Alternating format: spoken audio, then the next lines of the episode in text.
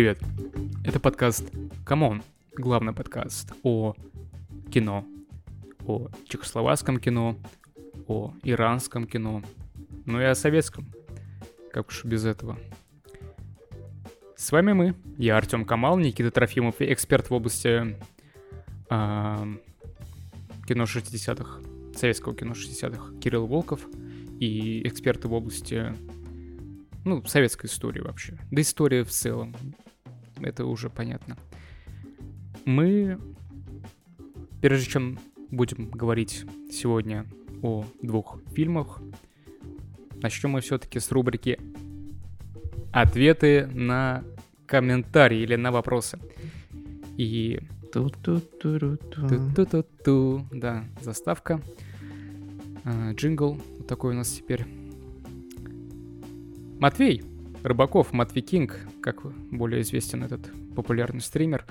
Вообще сейчас э, это похоже реально на то, что просто Матвей четвертый наш подкастер, ведущий, который незримо постоянно участвует в каждом выпуске, как-то их пытается структурировать, вечно такой находится за кадром. Да, и как будто бы мы уже пишем выпуски специально, чтобы ответить на вопросы Матвея. Ну, а, этим все спасибо... и закончится, я думаю. Спасибо Матвею за то, что продолжает э, писать нам комментарии. И мы призываем и других писать комментарии. Мы точно ответим. И вот такой вопрос у Матвея. А могли бы вы, друзья, кастры, рассказать, как вы думаете, с чего началась ваша любовь к кинематографу? Был ли это какой-то фильм, сериал или просто случайное происшествие? Э, я начну, отвечу. Знаете, как э, детей достают из капусты, только меня не доставали, меня скорее заперли, как... Это воля случая, это реальное происшествие, как Обеликса из э, фильма и рассказов этих. Э, журнал, журнал, точнее. Э, или как его? Неважно. Комикс. Комикс. Комиксы, да. Астерикс Обеликс. Э, э, Обеликса он в детстве упал случайно в котел с волшебным зельем, так и обрел свою силу. Так и меня однажды, когда мне было э, 5 лет, меня случайно заперли в кинобудке. И я год, я пробовал в этой кинобудке, питался я только кинематографом. Я смотрел м- Люмьеров, я смотрел э, Сарика Андреасяна и прочих великих э, кинематографистов. Собственно, так моя любовь почти насильно, насильно это произошло, я, так можно сказать, и полюбил кинематограф. И ненавижу его тоже поэтому. Абсолютно Блин, правдивая э, история. Ответ, от, ответ э, в виде притчи. Даже, даже я такого не ожидал. Ну, а, э, Кирилл, да. ты вообще любишь кино или ты любишь э, только подкасты писать? Я люблю, да. А, я люблю кино, люблю писать э, подкасты, люблю писать подкасты про кино. Это синтез двух моих э, страстей. Но очень уместно, так. Артем, ты сказал про Астерикса и Беликса, потому что меня-то э, в три года опрокинули в чан с проявочным материалом для пленки. Это был Форсаж 3. После этого я... Токийский дрифт. Да, да, именно. После этого я я есть часть кино. Оно течет в, Ты в, в семье. Никит, что с тобой случилось? Блин, у меня, у меня не было ответа в виде притчи на самом деле. Я хотел порассуждать о том, как э, каждый из нас к этому пришел, тернистый путь, а все оказывается вот так вот. Все хороняли просто в чаны с проявочными материалами и так далее. Ну, вообще, э, я в детстве любил больше снимать кино, чем смотреть кино. Наверное, сейчас тоже так, на самом деле. Просто в детстве я почему-то снимал гораздо больше кино, чем во взрослой жизни. И потом уже как-то я начал его смотреть, и э, по-настоящему я кино полюбил, как ни странно, с, э, с седьмой печати Бергмана, потому что это, в принципе, был такой первый фильм, который э, можно назвать по-настоящему авторским кино. Это, наверное, было одно из первых вообще, в принципе, европейских фильмов, которые я посмотрел. И я не думал до этого, что можно снимать вот так вот. А когда я снимал сам фильмы там в начальной школе, там в третьем-четвертом классе, мы начали это делать с моим лучшим другом, мы снимали в основном фильмы пародийные на то, что мы смотрели тогда. И это было э, вот в этот период жизни до Бергмана, это было то, за что я любил кино. Это был там Индиана Джонс, это были фильмы с Джеки Чаном, э, то есть мы снимали какие-то пародии. А ты, ты можешь привести название своих первых киноработ? Ну да, да. Мне кажется, я даже говорил тебе, Кирилл. Ну, название вот я не помню. Как капитан Тадыщи Бумфист. Это пародия была на супергерой, супергероику. Тогда как раз был э, рассвет, э, то, о чем мы говорили в одном из выпусков. Э, были классные Человека-пауки э, Сэм Рэйми, и были классные Люди Икс. Был неплохой Халк э, Энга Ли. Вот. Поэтому тогда действительно можно было получать удовольствие от супергеройского кино. Еще были пародии на вестерны. Да, потом все это как-то затухло. Это происходило каждое лето вообще. Э, ко мне приезжал мой кореш, и мы снимали вот это вот на DV-камеру. Это было очень весело, быстро, и это был настоящий кинематограф, как ни странно. Вот. А потом все это кончилось, и кинематограф начал приносить какое-то от него веяло скукой, на самом деле. Это было неинтересно, меня вообще не цепляло кино. А потом э, вот э, случился Бергман, и меня некоторые сцены прям тронули, и я просто этого раньше не видел, ничего такого. Вот. Достаточно банально, на самом деле, начать смотреть какое-то авторское кино там с Бергмана или с Трюфо, самых таких э, попсовых режиссеров. Так у меня и случилось. Пер- ну, Первый фильм, который меня впечатлил, был «Дети шпионов». Я, кстати, смотрел Не, ну... «Дети шпионов» в кинотеатре. Это был, кажется, 2003 год, и это впервые, это первое произведение, которое я увидел в 3D. И мне было очень страшно, когда на меня летели всякие запчасти. Это был, это но, был но шок. это, мне кажется, это... это не первая часть. Первая часть вроде не была в 3D. Это третья. Да, это была да, третья. Да. Ну там уже все, все третья? как обычно. Да, да. А третья про что? Они там в игре. Да, да, да, да. А, ну, ну там были прикольные сцены. Там еще, знаешь, в кинотеатре во время просмотра э, были такие паузы, где вот главный злодей, который был в первой части, а нет, во второй части, он в третьей уже не был злодеем, и этот актер, игравший э, этого злодея, э, в некоторых э, в промежутке между сценами, он говорил, обращался к зрителям, а теперь наденьте очки, потом, а теперь снимите очки, и Серьезно? Это, да, да, да. Ну, потому что э, не было еще э, 3D настолько повсеместной, настолько не... Ну, это еще не было таким э, чем-то обыденным. Поэтому как бы учили зрителя смотреть 3D. Я другого объяснения не даю этому. Ну, это прикольно, да. И это только то, что в кинотеатрах было. По телеку-то, конечно, такого не было, потому что у всех был ломался мозг от этого. Они да. не были к этому готовы. Ну, от детей шпионов мы переходим э, к Андрею Смирнову. Внезапно. К его новому фильму. Да, ну а как? Только так, мы же внезапные. А, у нас подкаст внезапный. Каждого вторника внезапно выходит. Новый фильм Андрея Смирнова. За нас с вами. А, действие фильма происходит в Москве в конце 52 года, начале 53-го. Главный герой — это члены интеллигентной семьи Питкевичей, живущие в коммунальной квартире. И они сталкиваются с проявлениями антисемитизма и сталинского террора, но при этом сохраняют, несмотря на это, веру в человеческую порядочность. Вот такое краткое описание с Википедии для вас специально. Мы будем как-то, Кирилл, подробно сразу о сюжете говорить? Там 15 минут рассказывать сюжет. Расскажите, чтобы вот я, например, понял. Я говорю, что я не посмотрел. не посмотрел, хотя хотел, на самом деле. А, ну вот, э, да, как сердце Парма я тоже не посмотрел, и потом после вашего рассказа я понял, что я не буду смотреть. Мы набрали это, миллион просмотров. То, возможно, сейчас после вашего рассказа я приму решение посмотреть. Угу. А может и нет. Поэтому, ну, вот, типа, вкратце можете мне сюжет рассказать, ну, что... Ну, расскажи, Кирилл, не вкратце, ты вкратце не умеешь, давай. Ну, видимо, да. Ну, хорошо. Значит, э, интеллигентное семейство Питкевич, как уже было сказано, живет э, в московской коммунальной квартире. Состоит оно из э, профессора философии Павла Казимировича, его жены, прекрасной женщины. Просто весь фильм это была услада для моих глаз, просто наблюдать за ней. О, господи. И, значит, их дочь и ее муж. Ее муж политработник, работает на стройке московского метрополитена, и у них еще есть, соответственно, сын маленький. Вот, они, значит, живут в коммуналке, это 52 год по Москве, да и по стране э, ходят э, разговоры о сионизме, э, о космополитизме, э, о том, что евреи замешаны во всех грязных делах, которые происходят в Советском Союзе, и э, бедным советским гражданам не дают нормально жить. Вот.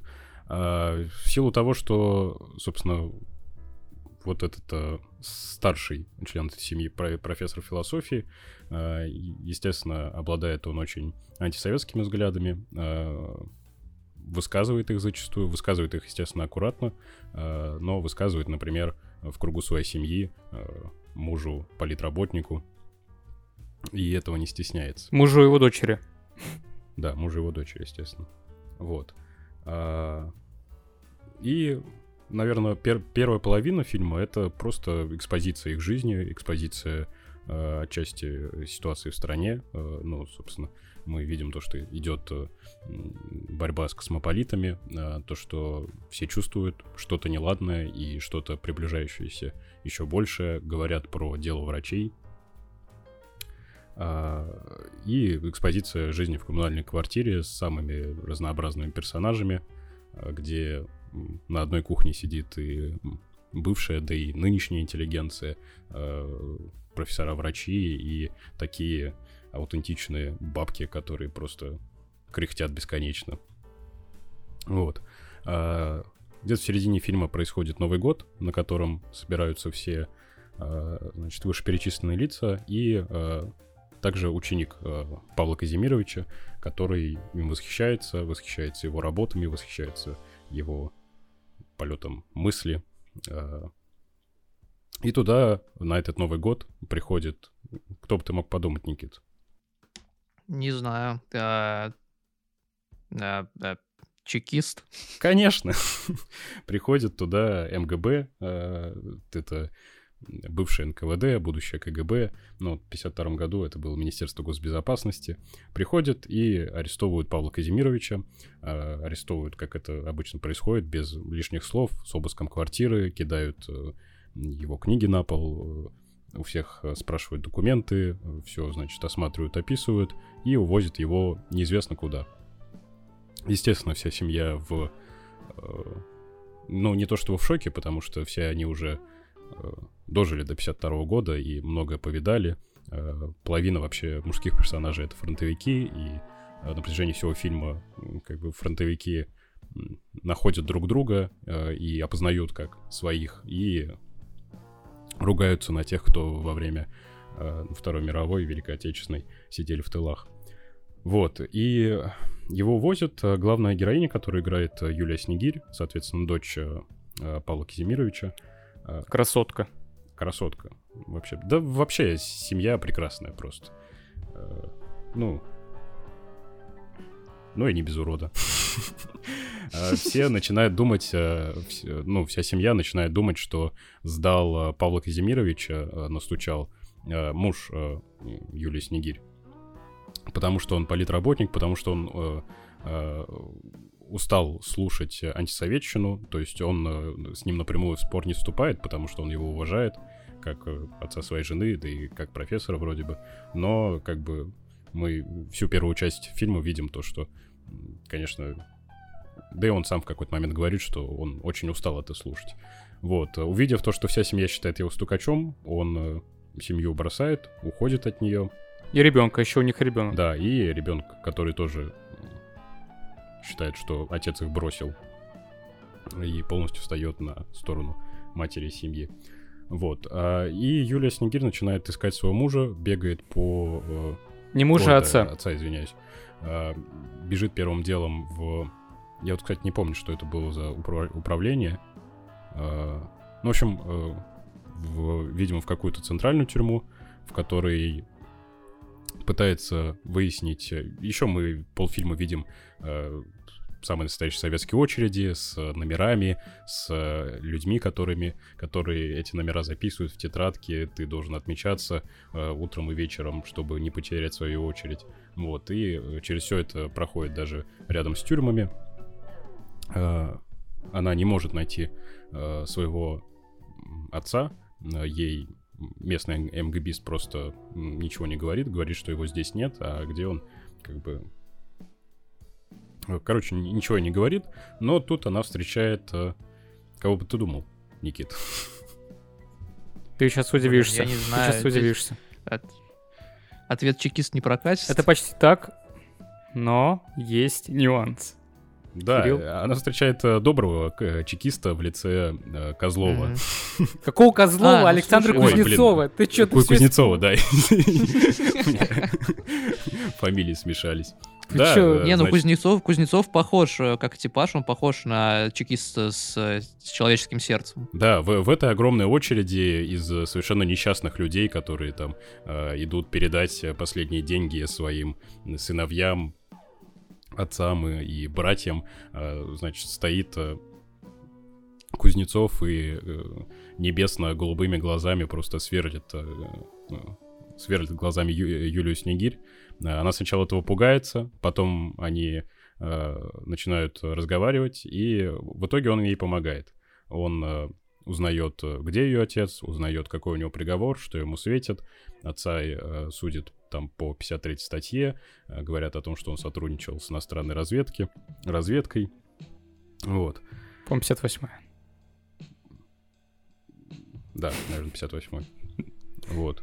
А, И она, она в него влюбляется.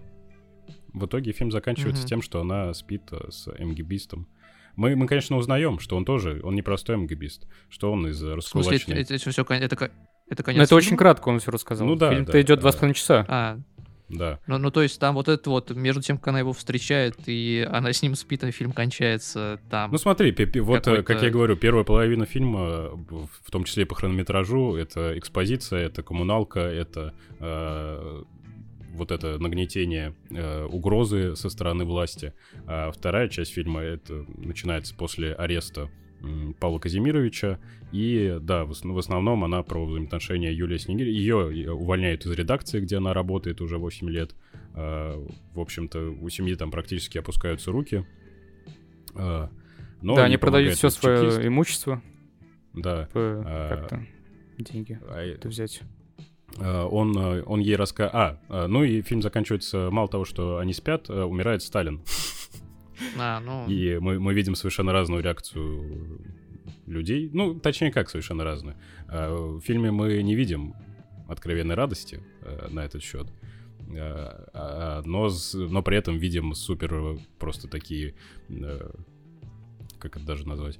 Э, жалмерские причитания э, о том, что как мы вообще будем дальше жить. Мы, мы, нас, э, нас теперь Америка разбомбит. Да, теперь Америка побежим. разбомбит. Да, вы Ну не, да, не да. понимаете, что вообще происходит. Мы больше вообще не существуем без Сталина. Вот. Э, И э, по пути на похороны Сталина э, Юлия Снегирь идет с МГБ МГБистом, и он ей рассказывает там свою историю, рассказывает о том, что он фронтовик, до войны их раскулачили, он получил поддельный паспорт и не хотел идти на завод после войны, пошел в МГП. Ну и Вот. вся его семья умерла Да, да. от голода. И сестры, и родители. Да, кого-то убили, кто-то умер от голода. И, в общем-то, он не такой од- однозначный персонаж, как другие чекисты в этом фильме. Но, тем не менее, да, фильм заканчивается тем, что а, они спят друг с другом, говорят о любви. Ну и, собственно, Смирнов сам говорит о том, что это фильм о любви. ну, да, ну, понятно, что это про Там в конце... уход. и- э, Там самая последняя фраза в фильме, что как бы в этой стране... Как, как, Да, ты не да, помнишь, да. как... В, эту- а, в этой стране, по-моему, выжить можно только... Точнее, не в этой стране, там как по-другому. Не- Нет, именно в этой стране она сказала. М. Ну, значит, в этой стране можно вы- выжить только спасет настолько любовь. Что- Ну, короче, по, по смыслу вот что-то такое. Да. Ну да, ну да, про уход из э, вот этой действительности в человеческое к гуманизму. На самом деле перекликается с э, поздними работами Кончаловского, ну вот по сюжету. Про... Ну, кстати, да, э, на- про- с дорогими товарищами прям похоже по... То там тоже чекист, тоже помогает по- помочь э, раздавленной Да, да, девушке. да, про, про, про хороших, про хороших людей в системе. Ну, что, что еще мы скажем? Наверное, стоит сказать, что этот фильм, а, наверное, э, в первую очередь он... Его достоинство совершенно, совершенно не в том, что это хорошее кино. И, ну, это хорошее кино, но в нем меньше, собственно, кинематографического, чем а, театрального. Это, по сути, актеры играют как на сцене Махата практически.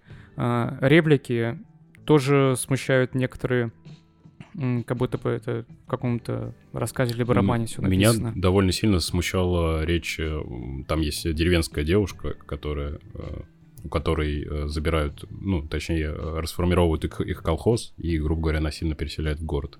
Вот. Да. И у нее такой супер-супер супер деревенская речь, но она действительно в этом фильме звучит очень театрально. Э, Ну и в целом, да, вот первые минут 30-40 мне реально я привыкал к тому, как в этом фильме разговаривают, и мне казалось, что это, ну, не живо.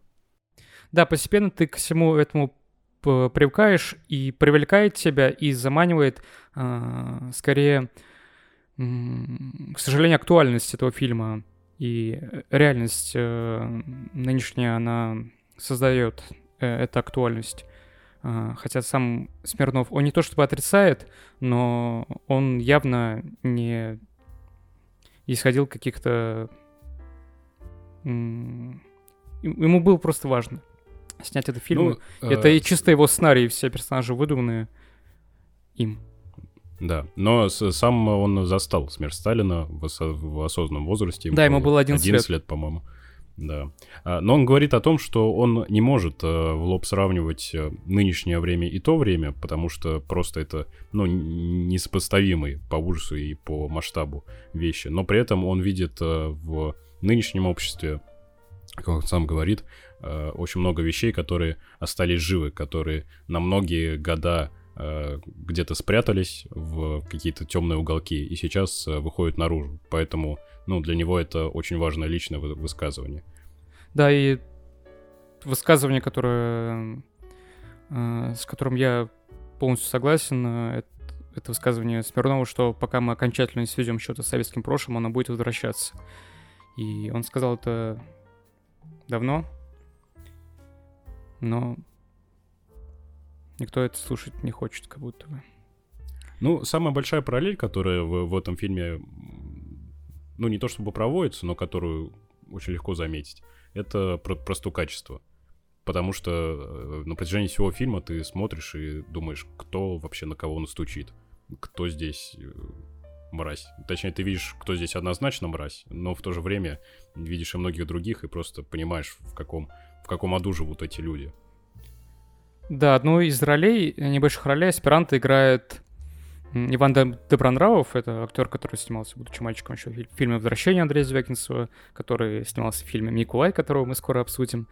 А, Когда только в первой сцене же он появился, и у него был разговор с а, Петкевичем, пр- профессором философии, а, у меня появились мысли, что, скорее всего, а, несмотря на то, что показан персонаж Ивана Деб- этот аспирант, а, максимально добрым, а, милым и светлым человеком, который тоже многое нахват- нахва- многого нахватался. Да, он, он даже свою- дарит э, мальчику их маленькому на набор своих марок всех. Да, то есть он, он максимально показан добрым, и как будто бы и нет намеков на то, что якобы что, что-то могло бы быть неладно с ним.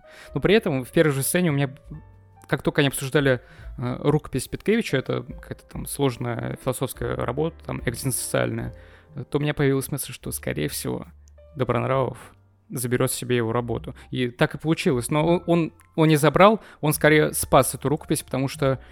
Да, как, когда приходят МГБисты, он да. говорит, он обращается к героине Юлии Снегири, говорит, «Э, верните мне, пожалуйста, мою рукопись. И все все Да. понимают, и она дает, чтобы это не попало в руки МГБ и не было изъято просто-напросто, естественно бы это исчезло. Вот так. Ну, мне кажется, здесь э, не столько стукачество э, ощущается с э, вот про- проводить, если параллель с э, нынешним вообще состоянием общества, это именно, ну, потому что стукачество, оно как бы есть, понятно, не таких масштабов, э, и мы лично с ним не сталкивались, но понятно, что случаи эти происходят, э, то более активно, то менее. Это скорее про то, как люди ощущают себя внутри этого, что тебе приходится контролировать то, о чем ты, ты говоришь, постоянно как-то оглядываться на там своего соседа, на своего э, собеседника, и вот это вот э, такие действительно тревожные вещи. Да, конечно. И Не- очень, причем в этом фильме, поскольку все это сжато до уровня коммунальной квартиры, естественно, там это э, супер обострено. Э, И ты, ты видишь, что живут люди просто совершенно из разных миров, э, которые при этом друг с другом, ну, вынуждены контактировать и пытаются делать это э, хоть сколько дружелюбно, но при этом э, во многом читается и классовая ненависть, и э, ка- как это, и антисемитская ненависть, Ну, ну, национальная буквально. про- не- прочие подобные вещи, да. Ну, Ну, э, э, э, э, я э, выскажу, наверное, свои впечатления об этом фильме. А, Первую половину фильма мне прям, э, ну, тяжело он для меня шел, и в первую очередь, да, наверное, от, от персонажей. И в целом, насколько я почитал, как бы одна из самых больших претензий, ну, одна из нескольких претензий к этому фильму в художественном плане. М, Главная эта претензия, естественно, исходит от э, э, любителей, э, значит, коммунизма и Сталина. О том, что это просто... Ой, да вот это вот, блин, вот такие вот вещи, мне кажется, можно даже не, Да. э, не обсуждать относительно таких фильмов. А если говорить с, художественной точки зрения, как бы одни из основных претензий это э, некая плоскость персонажей и, значит, э, э, определенная рваность сюжета о том, что многие э, сюжетные линии как-то э, резко обрываются, просто исчезают. Это все очень незначительно. Ну, то есть, э, я, я просто это озвучиваю, на самом деле я с этим не то чтобы согласен. Плоскость персонажей, э, она смущает первое время, но затем, э, когда все эти, когда ты видишь общую картину страны, общую картину жизни э, в этой стране и в это время, ты чувствуешь, что э, плоскость этих персонажей на самом деле обоснована.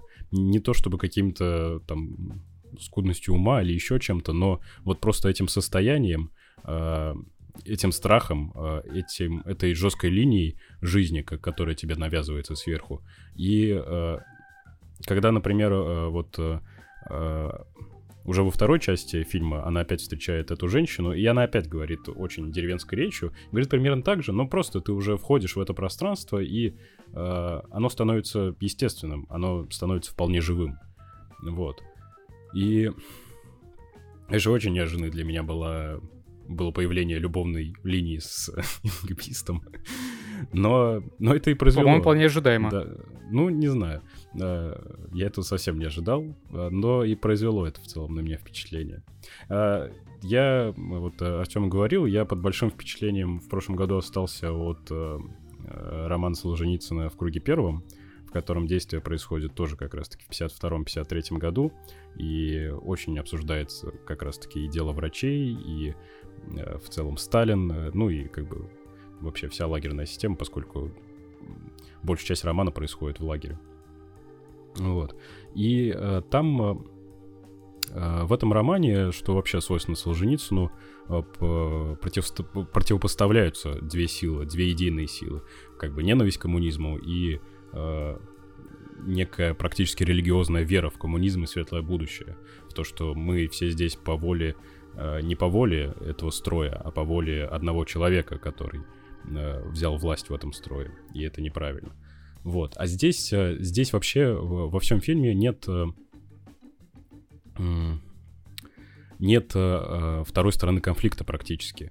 Государство э, не ощущается как некая э, олицетворенная сила. Это просто э, нечто везде, вездесущее, э, всюду окружающее и несущее опасность, но при этом ты, ты никак не, можем, не можешь с этим даже контактировать.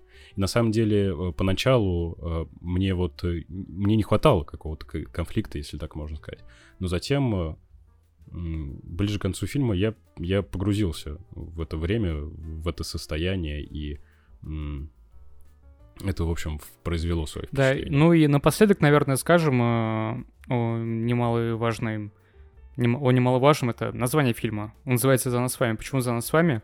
А, несколько раз в фильме, когда поднимается тост, один из... Кто-то произносит, а, как правило, это муж Юлии Снегирь, он говорит, за нас с вами и за хер с ними.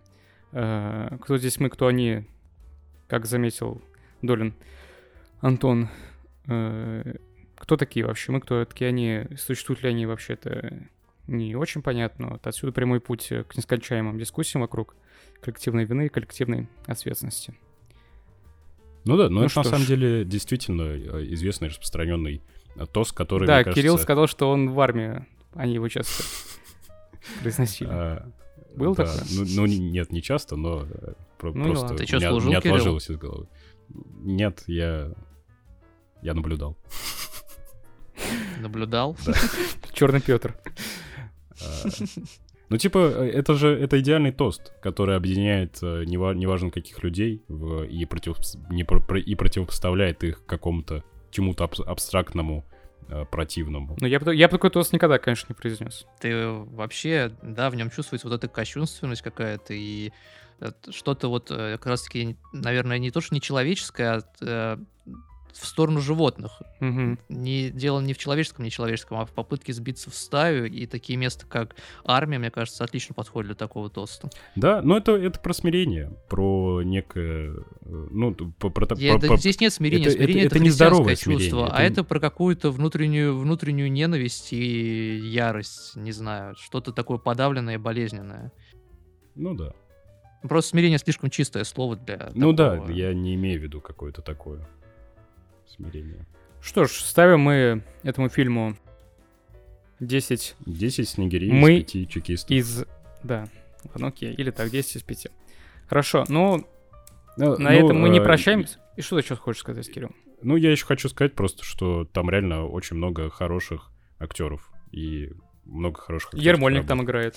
Да, ну, типа, смотреть приятно на все это. Кузнецов наш ну, во- вообще, да. Э- пос- посмотреть на хороших актеров в российском фильме, на действительно хороших актеров в хорошем фильме российском, это не такая частая ситуация. Поэтому это уже ценность, в принципе. Да, нет, цен, ценность этого фильма, я считаю, очень велика. Просто мы уже о многом, э, вот э, то, что можно было сказать про этот фильм, говорили, когда говорили про Капитана Волконогова. Но э, при этом, как и сам говорит Смирнов, я смотрел интервью, где его спрашивали как раз и про, про Капитана Волконогова, про то, что Капитан Волконогов не получил вообще прокатного удостоверения и нигде не появился, в отличие от этого фильма. У него, он не вышел в кинотеатрах, но он вышел официально на онлайн-платформах.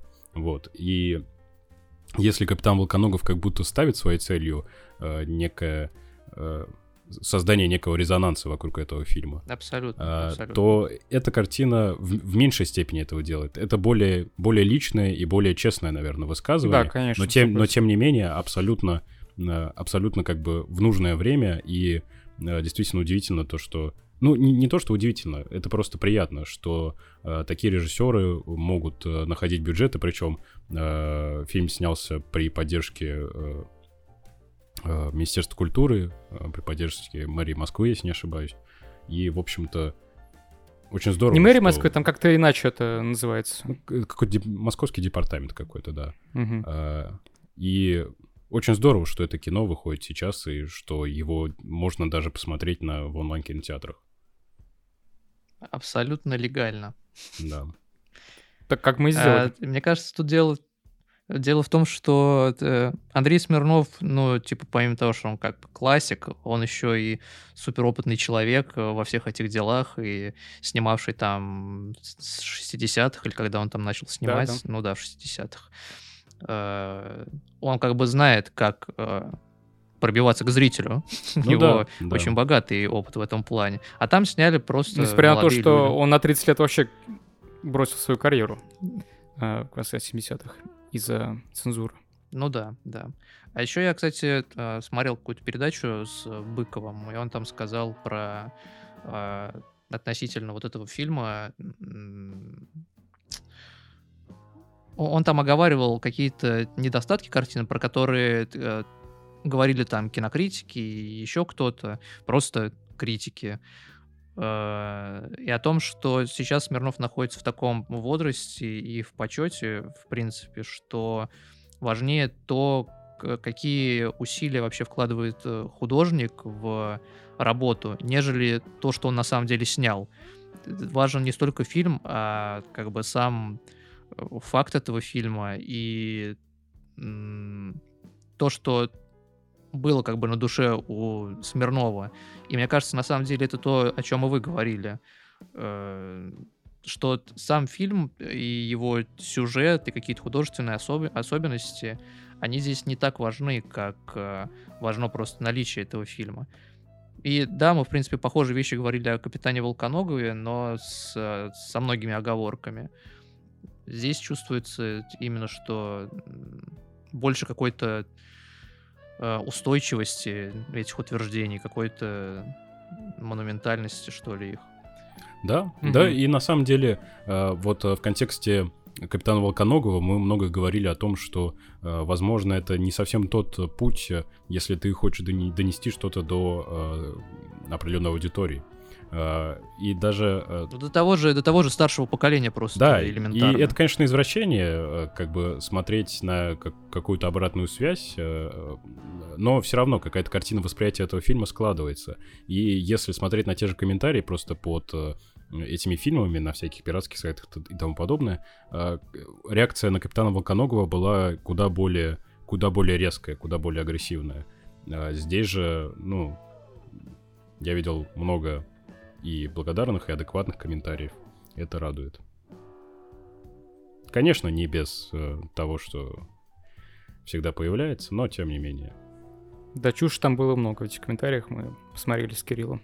Кто-то даже сказал, ну 82 года, что-то там про возраст. Уже снимать поздно, что-то такое. Ну, Какая-то чушь. Ну а мы не прощаемся на э, этом с Андреем Смирновым обсуждаем его следующий фильм, не только его, и э, Ларисы Шипитько и Генриха Габая, хотя фильм Генриха Габая, его часть... Ты по- посмотрел, не Никита? Ты там не видел было только её. два фильма? Я только два Да, видел. как и мы. Мгм. А, Это была, стала первой самостоятельной работой Андрея Смирнова.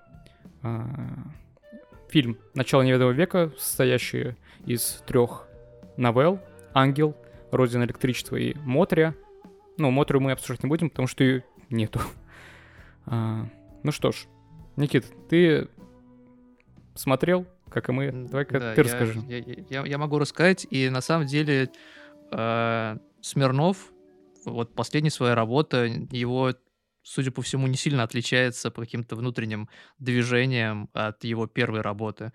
Потому что, ну, собственно, я могу кратко рассказать э, сюжет, и на самом деле этот фильм поддается краткому пересказу, потому что он, собственно, по рассказу, э, по рассказу Олеша, да? Да. Да. А, ангел как раз. А, Ну, действие происходит на платформе железнодорожной, и на этой железнодорожной платформе самые разные люди находятся. И это то, что м, похоже на коммунальную квартиру на самом деле.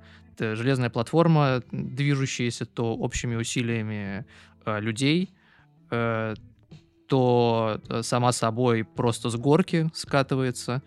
Это как э, предвестник или прото-коммунальная квартира.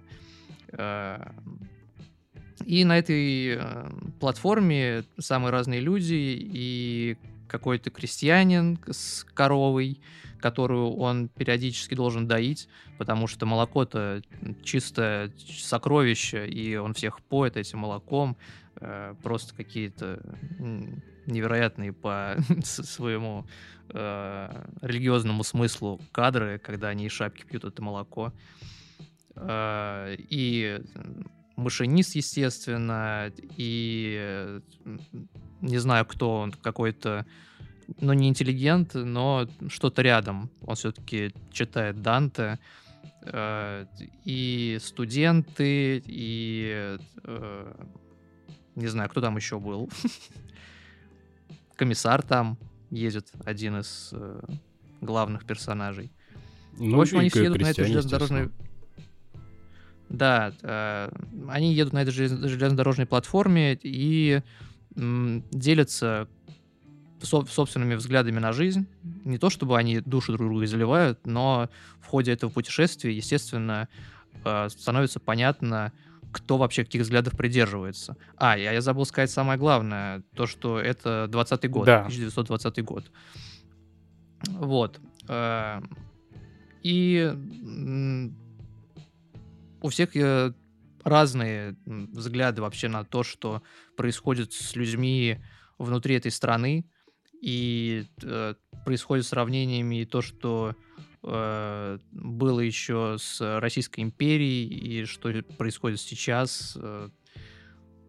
И в зависимости от э, как бы социального статуса человека, э, такие у него и взгляды. Но в целом люди сами себе не принадлежат.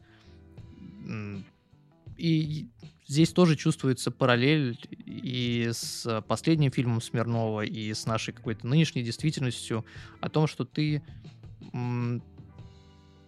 Это, конечно, очень грубо и утрировано, но вот это вот ощущение того, что как какой-то человеческой беспомощности, которая проявляется в кризисах, когда страна находится в кризисе и в каком-то кризисе гуманистических идей, ты чувствуешь, насколько человек беспомощен, и с ним можно вообще сделать все, что угодно. И так с ними и происходит, потому что просто из э, леса выходит э, банда ангела. Э, Ангел это... ну, Атаман. его? Ат- атаман, да. Но это, А. э, э, это реальная историческая фигура. Ну да, да, да. Э, И берет в плен, собственно, всех, кто находится на этой платформе, и кого-то они отпускают, кого-то там дочку машиниста они насилуют, э, а комиссара они убивают и сводят счеты за то, что он там застрелил какого-то их э, товарища в, во время каких-то разборок. В общем, ни- ничего удивительного, все вполне Ну закономерно. В, в рассказе еще говорится, что он пожег э, 12 их, э, значит, братьев в каком-то малиннике. Да, э- это в фильме тоже есть. В фильме это Мгм. тоже есть, оговаривается. Вот, и он устраивает, собственно, ему публичную казнь и э, разбивает ему голову кувалдой. Да, Что заметьте, как есть убивает. Это снова параллель с реальностью. Да, это, это ужасающе. И на самом деле, Ужасающе. когда ты смотришь этот фильм, ты... это происходит достаточно плавно. И фильм, э, он 60... Какого? Седьмого. 68-го. э, но он, он выглядит как реально фильм из 20-х, потому что мы все смотрели его в плохом Да, к качестве. сожалению, его он доступен только в плохом качестве. Да, это действительно досадно. Хотя, казалось бы, блин, фильм 60-х годов, мне кажется, есть Но по нему возможность видно, что там хорошая операторская работа. На самом деле, Павла Лебедшева — это знаменитый оператор, который работал и с Кончаловским, и с э, Михалковым, и с Сергеем Соловьевым, и с э, Гайдаем, кажется. А, с Данелей. И с Шипитько. Ты, ты ре- реально, ну, это э, настоящий большой кинематограф э, того вот времени, уровня которого вот сейчас вот, в принципе, нету в России. Э, Действительно, очень качественно сделанное кино. И то, как ты... Это пугающе. Это действительно пугающе. Меня это пугало. Это вообще страшная новелла, особенно по сравнению с новеллой Шипитько, Да. э, которая уже в, ко- в которой чувствуется воздух перестройки и э, работа композитора, но пока не. Шнитки, кстати. Да, Шнитке писал музыку, а для этого, для Шипитько тоже он писал? Я не уверен. Ну, Там два композитора указаны. Вот э, к, Ангелу точно писал э, э, Шнитке, да. Ну, это слышно, да. И то, насколько я в итоге начал себя как-то, не то что себя, а в целом начал погружаться в фильм и, опять же, сопоставлять какие-то вещи с нынешней действительностью, конечно, все не настолько, но искусство, оно и существует для того, чтобы сгущать краски. И это действительно пугает, когда страна находится это какое-то гипотетическое далекое будущее для нас, которое может оказаться не таким уж и, далек, и далеким. Угу. Это гражданская война. Да. Она может происходить в разных своих как бы проявлениях, но в принципе это что-то вероятное, то, что может реально быть. И то, к чему э, все это приводит, вот оно. И какие-то свидетельства того, что оно уже наступает, угу. они в таких вот деталях, как э, разбивание голов кувалдой, абсолютно какие-то бесчеловеческие, бесчеловечные вещи.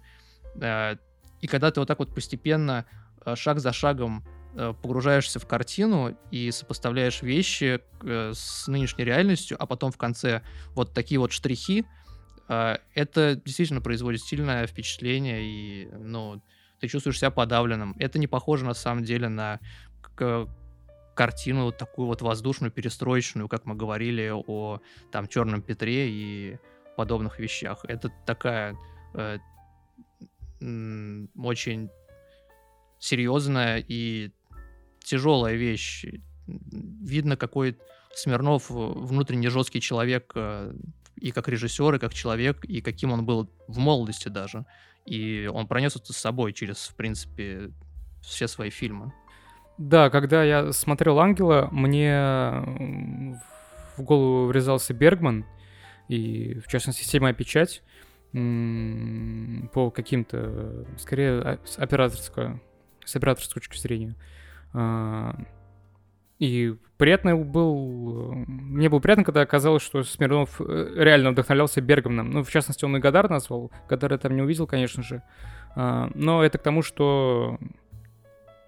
К тому, что и перестроечная, ой, не совсем перестроечная, скорее новая волна и тут свой след оставил каким-то образом. Но не только новая волна. Да, я смотрел, э, я когда смотрел, я вспоминал «Звезды и солдаты», которые мы не так давно обсуждали, он тоже произвел на меня впечатление. И они, получается, ну, ну э, в одном году вышли. Да. Ну вот, э, когда смотришь такие фильмы, и на самом деле мы здесь говорим о фильмах, принадлежащих европейскому кино, видно, как, в принципе, куда движется кинематограф, ты можешь его как-то охватить и оценить, вписать во что-то. И при том, что это советский фильм, а, но во время оттепели это было действительно европейское кино. И, в принципе, и в 70-х годах э, советских режиссеров э, были одни из сильнейших в Европе и по количеству своему, и вообще по силе кинематографа то, что сейчас на самом деле в нынешней России и не снилось. Да, так, но этот фильм был режиссеров. запрещен, чему странно даже было бы удивляться, он только через 20 лет был показан. А, грустно, да. Ну, не знаю. Есть вам что еще? ну, конечно, грустно. ну, следующий фильм, следующая новелла, вернее. А, кстати, про, про, про, почему нет третьего фильма в тех версиях? Ну смотри, тут написано сейчас, что Мотря, то есть что... третья, она вышла только... Вот она вышла в 69-м году. Возможно, она как отдельный фильм где-то фигурирует. Потому что я нигде не нашел... Да, да, да. Я нигде я не нашел э, целостного этого фильма. Вот. Ну да, там же изначально вроде должно было вообще быть 5, 5 да, новелл. 5. Ну вот, но я, если честно, не вдавался в историю создания, поэтому ничего не могу сказать. Но э, подбор авторов экранизируемых, он, конечно, э, прекрасный. Олеж и Платонов, в принципе. Э, и это э, авторы, как бы, существовавшие в одно время и писавшие о похожих вещах, но, естественно, с, абсолютно... Ну, не, с, ну да, с абсолютно, абсолютно разными взглядами. Потому что Платонов это человек такого религиозного мышления и смотревшего на это именно с такой стороны а Олеж смотрел именно изнутри себя, своего индивидуализма и какого-то внутреннего разложения. И фильмы поэтому тоже в том числе такие разные. Естественно, режиссеры э, ухватили суть этих произведений, да, эстетическую суть, я имею в виду, Да. не, не столько смысловую, сколько эстетическую. Ну, порой в кинематографе это даже может быть важнее. Порой. Да, да, да, я, я думаю, да, важнее. А, следующая новелла — это «Родина электричества». Экранизация Платонова сняла ее Лариса Шипитько. Давайте про нее тоже расскажем. Никит, можешь, ну ты? А, ну, здесь... э, Самарская губерния, 21 год.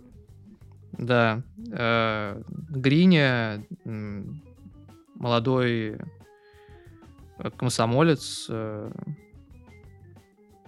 Собственно, это не столько... В фильме сюжет не так раскрывается, естественно, как в рассказе. И... А рассказ вообще классический для Платонова.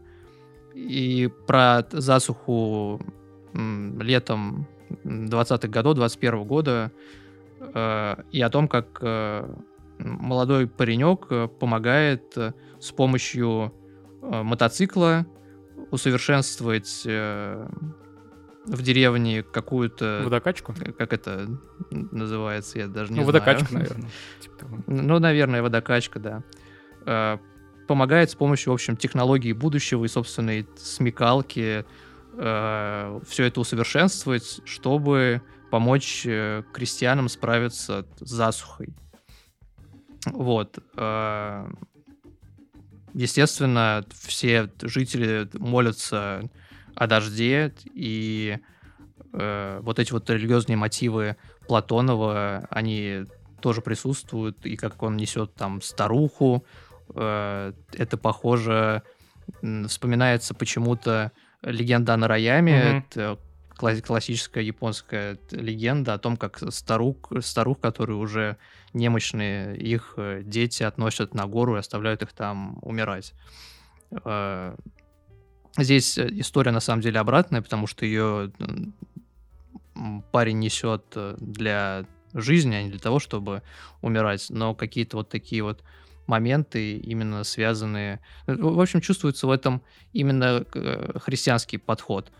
Хотя э, и в предыдущей нове- новелле это тоже есть э, в Ангеле. Это какое-то совмещение коммунизма и э, веры. Да, там, Там в одном из говорят, кадров и- э, мужчина молится на звезду. На красную звезду. Кр- Крестится. Крестится, да. да, да. Вот. э, Но в итоге, в общем, не взлетает, э, как бы взлетает сначала с этой э, новой чудо-машиной, и вода идет, и все раду- радуются и берутся за работу, но потом машина не выдерживает. Ну, просто потому что это собранное на коленках чудо техники. Все, в общем, рушится, машина взрывается, крестьяне расстроены, снова засуха, но начинается именно вот этот вот э, евангельский какой-то, даже ветхозаветный, наверное, дождь. И э, все радуются дождю. Да, и тут э, важная деталь, вообще, из-за которой фильм «Шипитько», ну, как и фильм «Ангел», но у Шипитько фильм был запрещен, а, потому что было, ну, было разногласие, разные трактовки, вернее. У Платонова завершалось произведение успешным созданием мотора и насоса, то Шипитько закончило все вот так, все сломалось. Да, и Ши- Шипитько закончила это в духе своих фильмов будущих. Да, Это такое, т- даже несколько нази- назидательное, наверное, уход э, в веру. Есть такая у нее черта. И, в принципе, это нисколько... Ну, это не, не вступает в, какой-то, в какую-то сильную конфронтацию с Платоновым. Мне кажется, это вступает э, в, в кон- в конфронтацию с Платоновым в головах у тех людей, которые к Платонову относятся несколько однобоко. Мгм. Я реально знаю людей вот там из э, с более старшего поколения, которые э, Платонова загоняют в очень тесные рамки. И из-за этого они его, в принципе, не котируют. Э, они относятся к нему как к такому э, коммунисту-коммунисту, э, что, в принципе, правда, но это настолько э, свой личный бог, личный коммунизм, что говорить о нем как о просто писателе-коммунисте, это... Собственно, зачем я говорю, все и так об этом знают. это очевидно. А что мне в этом фильме э, понравилось и показалось необычным, это то, что я вот сказал ранее, это музыка. Это постоянная джазовая гармония, которая там есть. Это очень необычно и как-то обогащает вообще этот фильм. Особенно это сильно ощущается на контрасте с «Ангелом». А здесь э, вообще э, вот этот фильм можно с большей с большей уверенностью вписывать в какой-то э, мировой кинематограф того времени. Э, от ангела э, в ангеле чувствуется влияние европейского кинематографа, но одновременно с этим его хочется сопоставлять с, фи- с фильмами того же Давженко, например, или какими-то вот такими вот картинами. Да. Они... Ну, Шипитько учился более... у Давженко, она... он был ее мастером в Авгике. Да, и... да, да. И здесь, э... не знаю, из-за этой музыки э... в картине становится больше воздуха.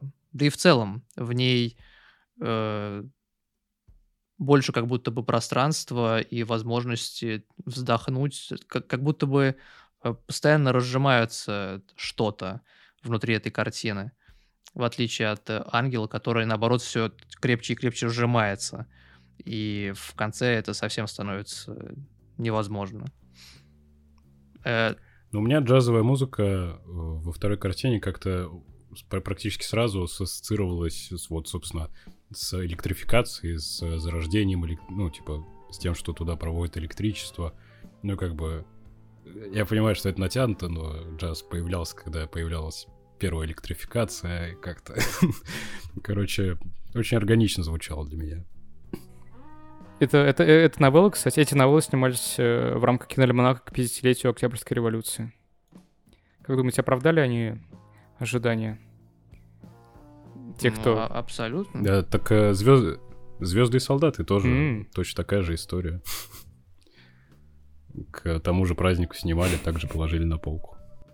Ну вот как? Э, это вообще интересная очень э, история с э, художниками в Советском Союзе, как э, даже то, что их положили на полку, но в целом они остались существовать, и, например, мы их посмотрели.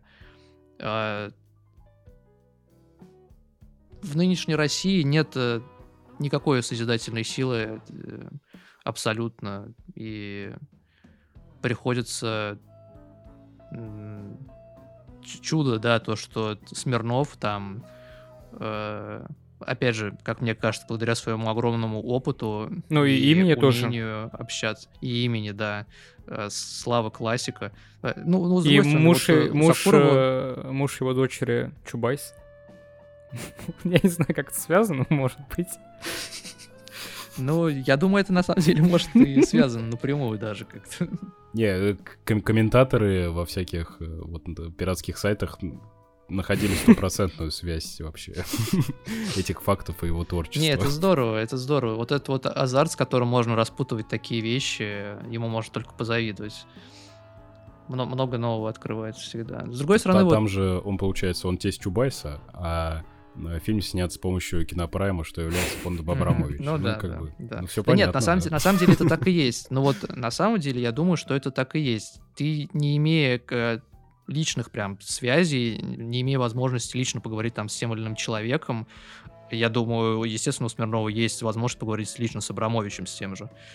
Ты не можешь снять большое кино в нынешней России. Ты в целом-то с большим трудом можешь снимать фильмы где угодно. Да. Э, без там связей каких-то. Но в нынешней России, мне кажется, это в принципе невозможно. Конечно. Но в то же время мы видим, что начало неведомого века он снял во сколько? В 21 год? Нет, 25, по-моему. 24-25 лет. Да, он с 41 года. Ну, очень молодой режиссер. Ну да, да. И, ну, и так не скажешь. Если вот честно, ну я бы, я бы ни за что не подумал, что это снял 25-летний Абсолютно, парень. абсолютно. Нет, здесь э, такие режиссеры ля- реально становятся большими мастерами, и это настолько зрелая работа, абсолютно согласен.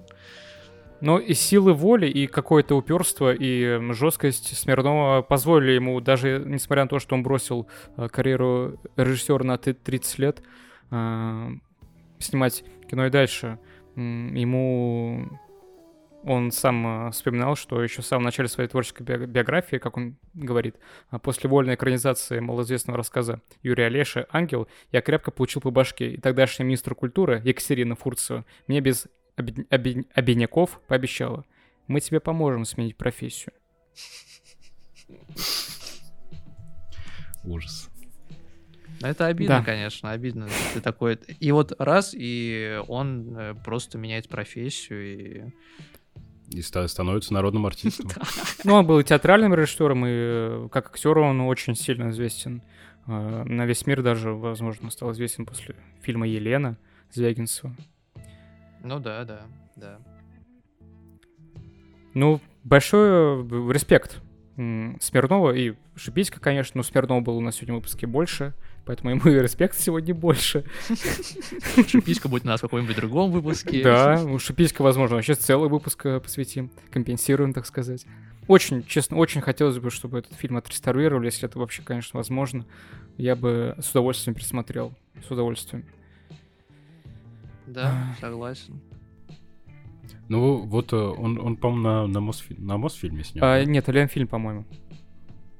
А, да. Ленфильм? Ну, Ленфильм а, еще там что-то. Я, я не знаю, может, я ошибаюсь, но у меня было ощущение, что Ленфильм все-таки активно. А, Мосфильм, э, с, с Мосфильмом всеми. э, было «За нас с вами». Это, это на базе Мосфильма «За нас с вами». Да, да. Ну, так что надежда Ну, есть. а нет, я, я путаю. И Мосфильм был, и экспериментальная творческая студия, киностудия имени Давженко, и Ленфильм. То есть тут все сразу спарились. Мгм. Ну, д- 10 ангелов из 5 электрик. Бля, Кирилл. Ну окей. Мне кажется, Кириллу это больше всего нравится в нашем Да, подкасте. да, да, да, да, да, да. Специально заготовки делают. Я, я думал, это столб нашего подкаста. Ну да, да, в принципе. У нас вопросы от Матвея и э, 10 из 5. От Кирилла. Это был подкаст «Камон», а, главный подкаст о кино. С вами были мы, Артем Камал, Никита Трофимов и Кирилл Волков. Пока. Пока. Пока.